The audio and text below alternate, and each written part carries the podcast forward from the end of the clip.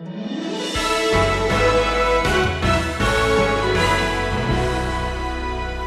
can see Zacharias and Elizabeth as he's writing on a, on a slate or parchment there at their kitchen table in this little humble farmhouse.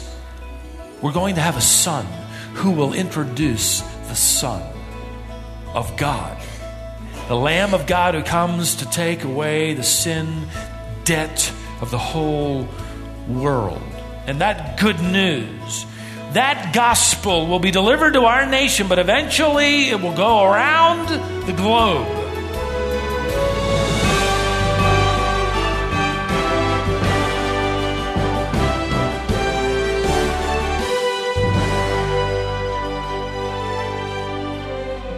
Hello, and welcome to Wisdom for the Heart, featuring the Bible teaching of Stephen Davey. Last time, we began a message that we didn't have time to complete. After a bit of review, we're going to conclude that message today. The good news of the gospel is rooted in Jesus Christ. But around the time of Christ's birth, his cousin, who would be known as John the Baptist, was also born. In today's lesson, Stephen has an essential reminder for you. Nothing is impossible for God. The births of John and Jesus demonstrate that. This message is called The Day That Changed Everything. Look at the middle part of verse 17. He will turn the hearts of the fathers back to the children. John's ministry will so impact the hearts of people that it would revolutionize the way they live inside the home. Fathers will be turned around so that they will once again care about their family. Because when a man is unconverted, when a man is pagan, when a man is rebellious, guess what he doesn't care about? His family. But when that man's heart is turned around by repenting to God, his heart goes to his home. He cares about his children and his family. So John's ministry will so impact the hearts of people that it's going to revolutionize the way they live in their homes. Regenerated hearts, you could principalize it this way, will redefine relationships. Fathers are going to come alongside mothers in caring for the development and growth of their children. Listen, this truth is still alive and well. That's the kind of impact the gospel has even to this day.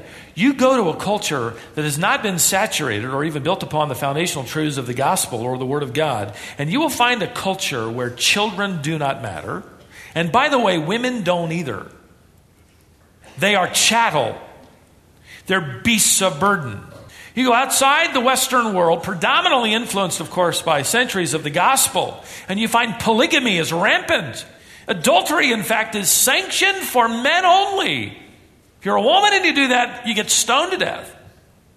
Children are the sole responsibility of the mother, and don't let them get in the way of the father.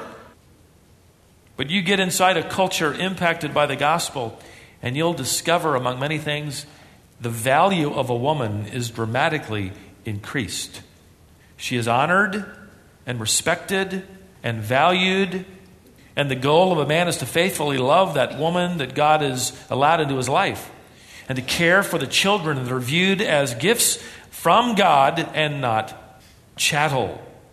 Faithful monogamy then becomes the ideal of that kind of culture.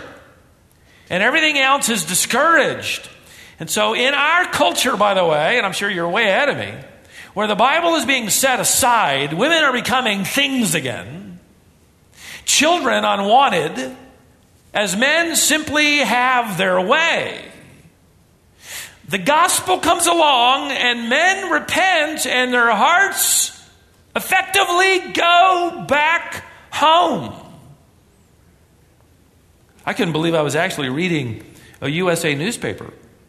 I mean, the internet was bad enough, but the USA newspaper actually had an article in my files I've dated 2004, and I'm sure they probably wouldn't print this again but I pulled it.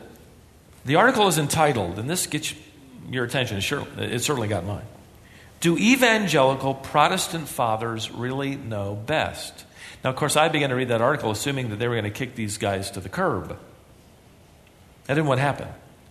And again, it's hard to believe, and it drew fire and criticism from our culture, and I'm shocked it was printed. But here goes, and I quote Religious congregations give young families social support and enforce norms about what it means to be a good father. Protestant men are more likely to show affection toward their children than religiously unaffiliated men. I had to read that three times. They actually wrote that. I mean, I knew it'd be true, but it's amazing. It went on. They are more likely that as Protestant fathers are more likely to want to know what's going on in their children's lives, and committed Protestant men have the lowest rate of domestic violence of any singular group in the United States of America. Is that great or what? we know why. It's the gospel. The gospel influences culture. Our culture can't quite put the dots together, but that's what's happening. Here's something else you didn't hear in sociology Western civilization did not produce Christianity, Christianity produced Western civilization with all of its freedoms and its values and its dignity, its treatment of women and children. Fathers who follow Jesus Christ want to pursue this kind of ideal, and they call it the norm. And when we fail, what do we do? We confess and then get back up on our feet. Amen? John's career is going to radically impact the disinterested. His career is going to impact the disobedient, thirdly.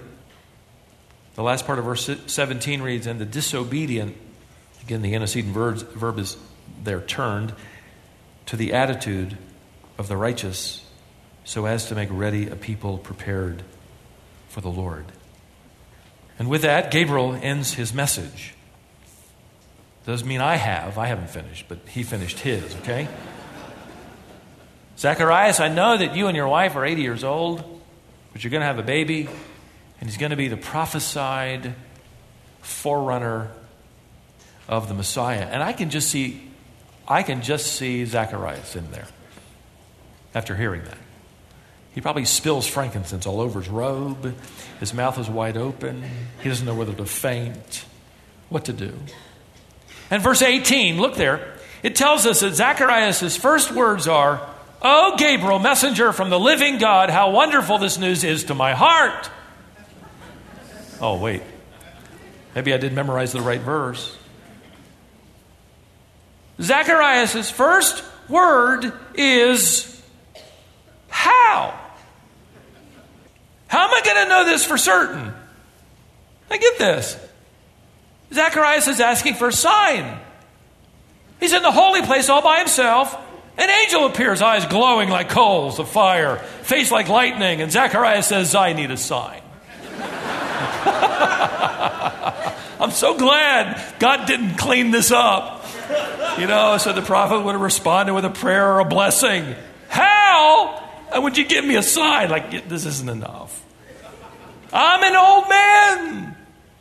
He says, latter part of verse 18. I love this. And my wife is advanced. He doesn't say she's old. He says, I'm an old man. My wife's just advanced in years. He's a wise man. I'm old. She's just, she's just mature. I love the play on words, however. I am an old man, Gabriel says in verse 19. I am Gabriel. I'm an old man, my wife's advanced in years. I'm Gabriel, and I stand in the presence of the ageless one. In fact, I've just come from the great I am. And the obstacles of your I am are no match for the great I am. Okay? Here's a sign. I'll give you a sign of your unbelief that will physically mirror the spiritual condition of the nation. They haven't been listening to me. They can't hear me. And they haven't been speaking for me. So you're not going to be able to hear or speak until your baby boy is born. That's your sign. Luke chapter 1 and verse 62, we don't have time there, but it tells us that Zacharias is not only unable to speak, but to hear. He's making signs to everybody around him. And the people have been waiting for him to come out of the holy place. He's supposed to be in there just for a few moments, burning the incense, and then he's supposed to come out to this portico and bless the people. And they wait. The tense of the verb says they keep waiting and they keep waiting and they keep waiting and they keep waiting. And finally, he comes out and he can't talk and he's making motions. And I would agree with some who believe the rabbis and the priests more than likely wrote this guy off. You're going to have a baby and you can't tell us about it? Why? Because you saw an angel? And he did this to you? You ought to retire. They wrote it off. In fact, we have no indication that they followed up on it. Just like the religious world did not follow up on all the things related to the birth of Christ. You'd think an entourage would head to Bethlehem, and they never did, remember? They just assumed that Zacharias, his mind is muddled. He's so excited about being, going, being able to go into the holy place, and now he comes out thinking he's going to have a son and a forerunner of the Messiah of all, of all sons. And poor guy. The Bible tells us that he had to finish his week of service. Verse 23, when the days of his priestly service were ended. So, he, yeah, they wrote it off. They didn't believe him. In fact, they didn't even give him a free pass home after this happened. You finish your week.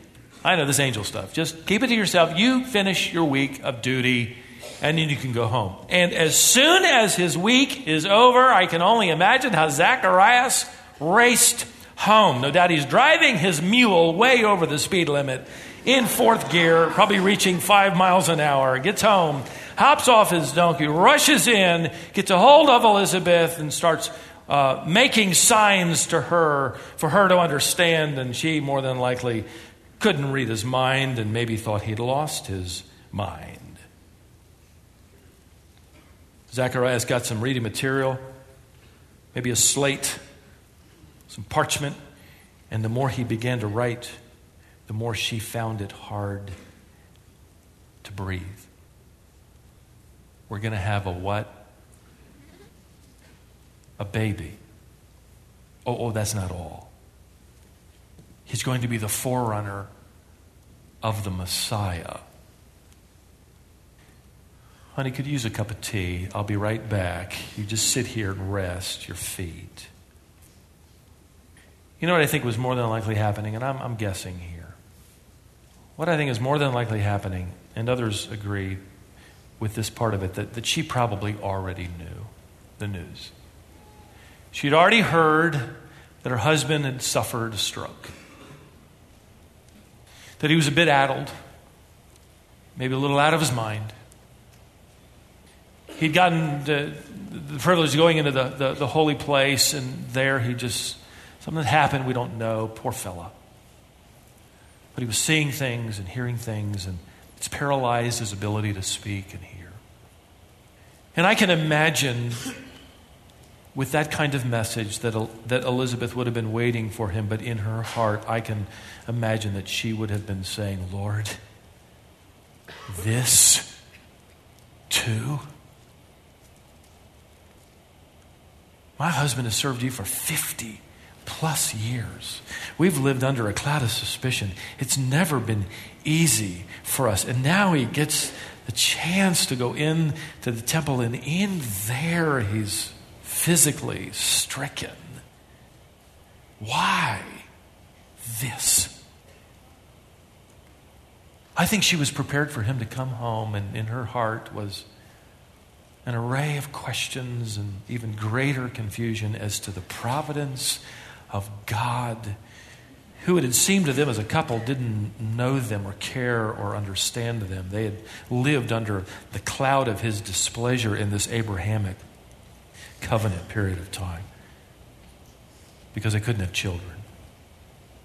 Assumed that they're under the displeasure of God.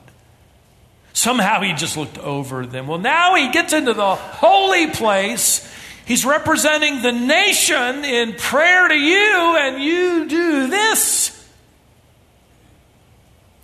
Most often, we're never enlightened to those things that do mark us, challenge us. We don't get trials in a little box, and on top, when we open it, is a little booklet of instructions on how it's all put together. We're only encouraged to trust and persevere, and His grace is going to be sufficient. And Zacharias, you and Elizabeth, you're to name your son the grace of God. John. About 11 years ago, I shared with our congregation an illustration of how answers sometimes come late in life, and this came back to my mind, and you can pack your things away. I'm going to read a lengthy section, and then we'll pretty much be done. Answers coming late in life to the mysterious working of God's plan. In 1921, a young missionary couple left Sweden for the interior of Africa. This is out of Jim Cymbala's book, Fresh Wind, Fresh Fire, printed in 2001. They were soon joined by another young missionary couple, and together they decided to go to a remote village where the gospel had never yet arrived. When they got to the village, however, the chief rejected them and would not let them enter his village for fear of displeasing the local gods. So these two couples had no choice but to go up a hillside on a slope of land and build their own mud huts. They prayed for a spiritual breakthrough. None came. The only contact they had was with a young boy who was allowed from the village to come and sell them chickens and eggs twice a week. One young couple by the name of Svea and David Flood decided that if this was the only villager they could talk to, Svea decided that she would make him her mission and take every advantage of it. So, over the course of time, she taught him how to read and write. She introduced him to the gospel of Jesus Christ, and he accepted the Lord. Beyond that little boy, there were no other advancements made into that village. He was it. In the meantime, malaria began to stalk them. The other couple finally decided they'd had enough there were no open doors here. And they left David and Svea Flood alone on that hillside in their mud hut. In the midst of these trying times, Svea became pregnant, and only then did the village chief soften his hard stance against them and allowed a midwife from the village to help her when she delivered their little girl. But it was all too much of a strain for this young missionary woman. She was weak from her delivery, along with her own personal battle with malaria. She lived only another 17 days and then died. Something caved in at that moment in her husband's heart and mind. David Flood dug a crude grave, buried his 27 year old wife, and took his baby girl down the mountain to a mission station where he handed her to a missionary couple and said, I'm going back to Sweden. I've lost my wife. I can't take care of a baby. God has ruined my life. He is not good. With that, he turned his back on his daughter, his ministry, on God himself. Within eight months, a little girl they'd named Ina was alone again, for her adoptive parents also died of malaria. Ina was given to yet another missionary couple who was retiring from the field, and they brought her home with them and raised her in the United States. Changing her name to Aggie, she grew up under the care of her adoptive parents in South Dakota. She eventually attended North Central Bible College in Minneapolis and married a man who entered the ministry. She knew very little of her past. She only knew her parents' names, the fact that she had been born in Africa, that her mother had died soon afterward and that her father had given her up for adoption. She assumed her father still lived in Sweden, but she'd never met him. In the meantime, she enjoyed her growing family and fruitful ministry, supporting her husband, who eventually became the president of a Bible college in Seattle, Washington. Then one day, a Swedish religious magazine appeared in their mailbox at home. She had no idea who sent it. In fact, she couldn't even read the language. It was a complete mystery. But as she stood there turning the pages, all of a sudden, a photograph arrested her attention. It was a jungle setting in Africa. The photograph focused on a grave with a simple white cross at the head of it, and carved into that little white cross was the name Svea Flood, her mother. She rushed to the office of a college faculty member who could translate the magazine article. He summarized it for her, telling her, well, it's about missionaries who came long ago, the birth of a baby, the death of the young mother, the one little African boy had been led to Christ by the woman before she died, how after the missionaries had left, that boy had grown up and persuaded the chief to let him build a school. He won all of his students to Christ, eventually their parents, the chief also. Today there are 600 believers in that village. For their 25th uh, wedding anniversary, the Bible College gave them a vacation trip to Sweden, where, among other things, Aggie could finally search for her father. She discovered that he had remarried years earlier, had a family of four children, but that bitterness had slowly taken its toll. He'd only recently suffered a stroke. After an emotional meeting with her half brothers and sister, Aggie brought up the subject of seeing her father. And they replied, Well, that would be wonderful. You can go and talk with him, even though he's very ill. But you need to know that he's had one rule in our family all these years, and no one has ever been allowed to break it. The rule was simply this never, ever mention the name of God. Because God, he taught us, is not good. Aggie was undeterred. When she finally walked into his bedroom, her father was now 73 years old, lying in bed in frail condition. He turned toward her, and when he saw her, immediately began to weep, and he said, Ina, I am so sorry. She replied, It's all right, Papa. God took care of me. The old man instantly stiffened. The tears stopped as he said, God, God, God forgot us. God forgot us out there. And he turned his face back toward the wall. Papa, you didn't go to Africa in vain. Mama didn't die in vain. God was at work through you.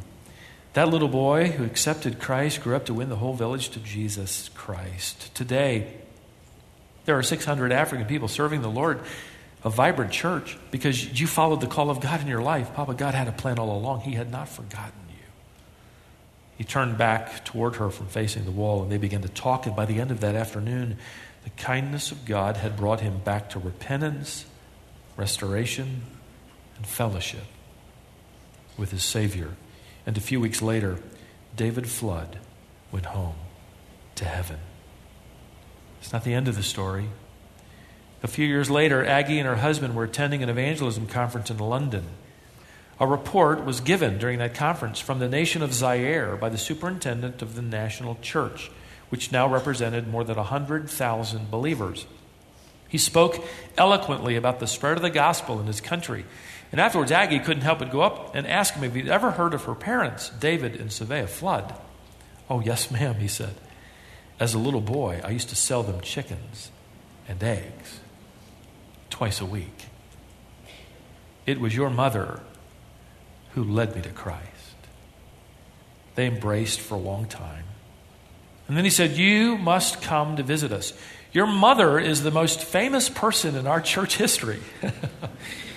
and in time, Aggie did come and was welcomed by cheering throngs of believers. Eventually, she was led to her mother's grave with that white cross and the words written on it Svea Flood.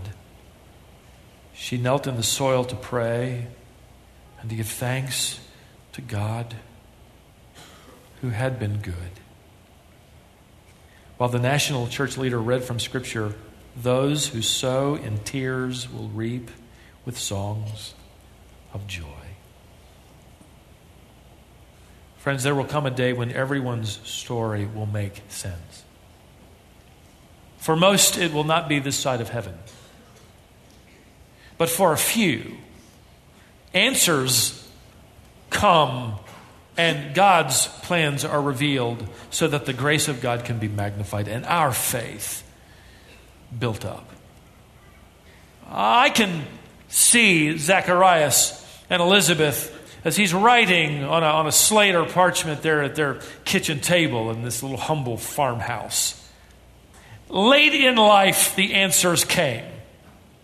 And I wonder, what would he have written? Maybe something like Elizabeth, we've had 50 years of tears. We've had 50 years of ministry without answers. We clung to the belief that God was worthy of service and worship. That God was good, not so much to us, but He was good.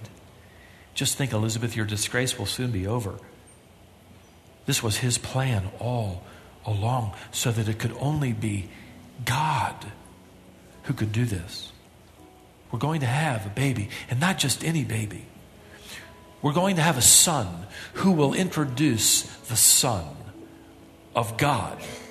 The Lamb of God who came comes to take away the sin debt of the whole world. And that gospel that Gabriel announced, that good news, will not be delivered to one village alone or, or even one geographical area. That that gospel will be delivered to our nation, but eventually it will go around the globe.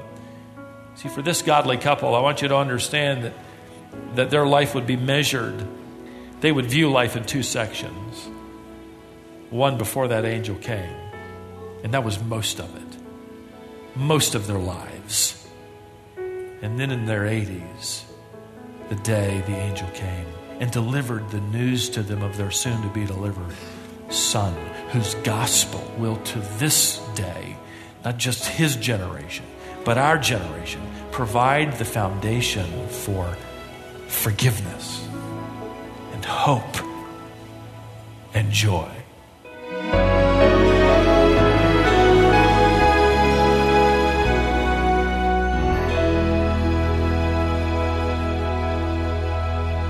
As you and those you love celebrate this Christmas season, I hope your life will be filled with the hope and the joy Stephen was just describing.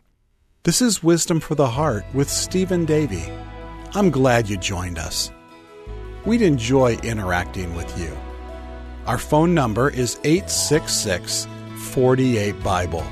That's 866 48 Bible or 866 482 4253. Call us if we can help you with anything. Thanks for listening.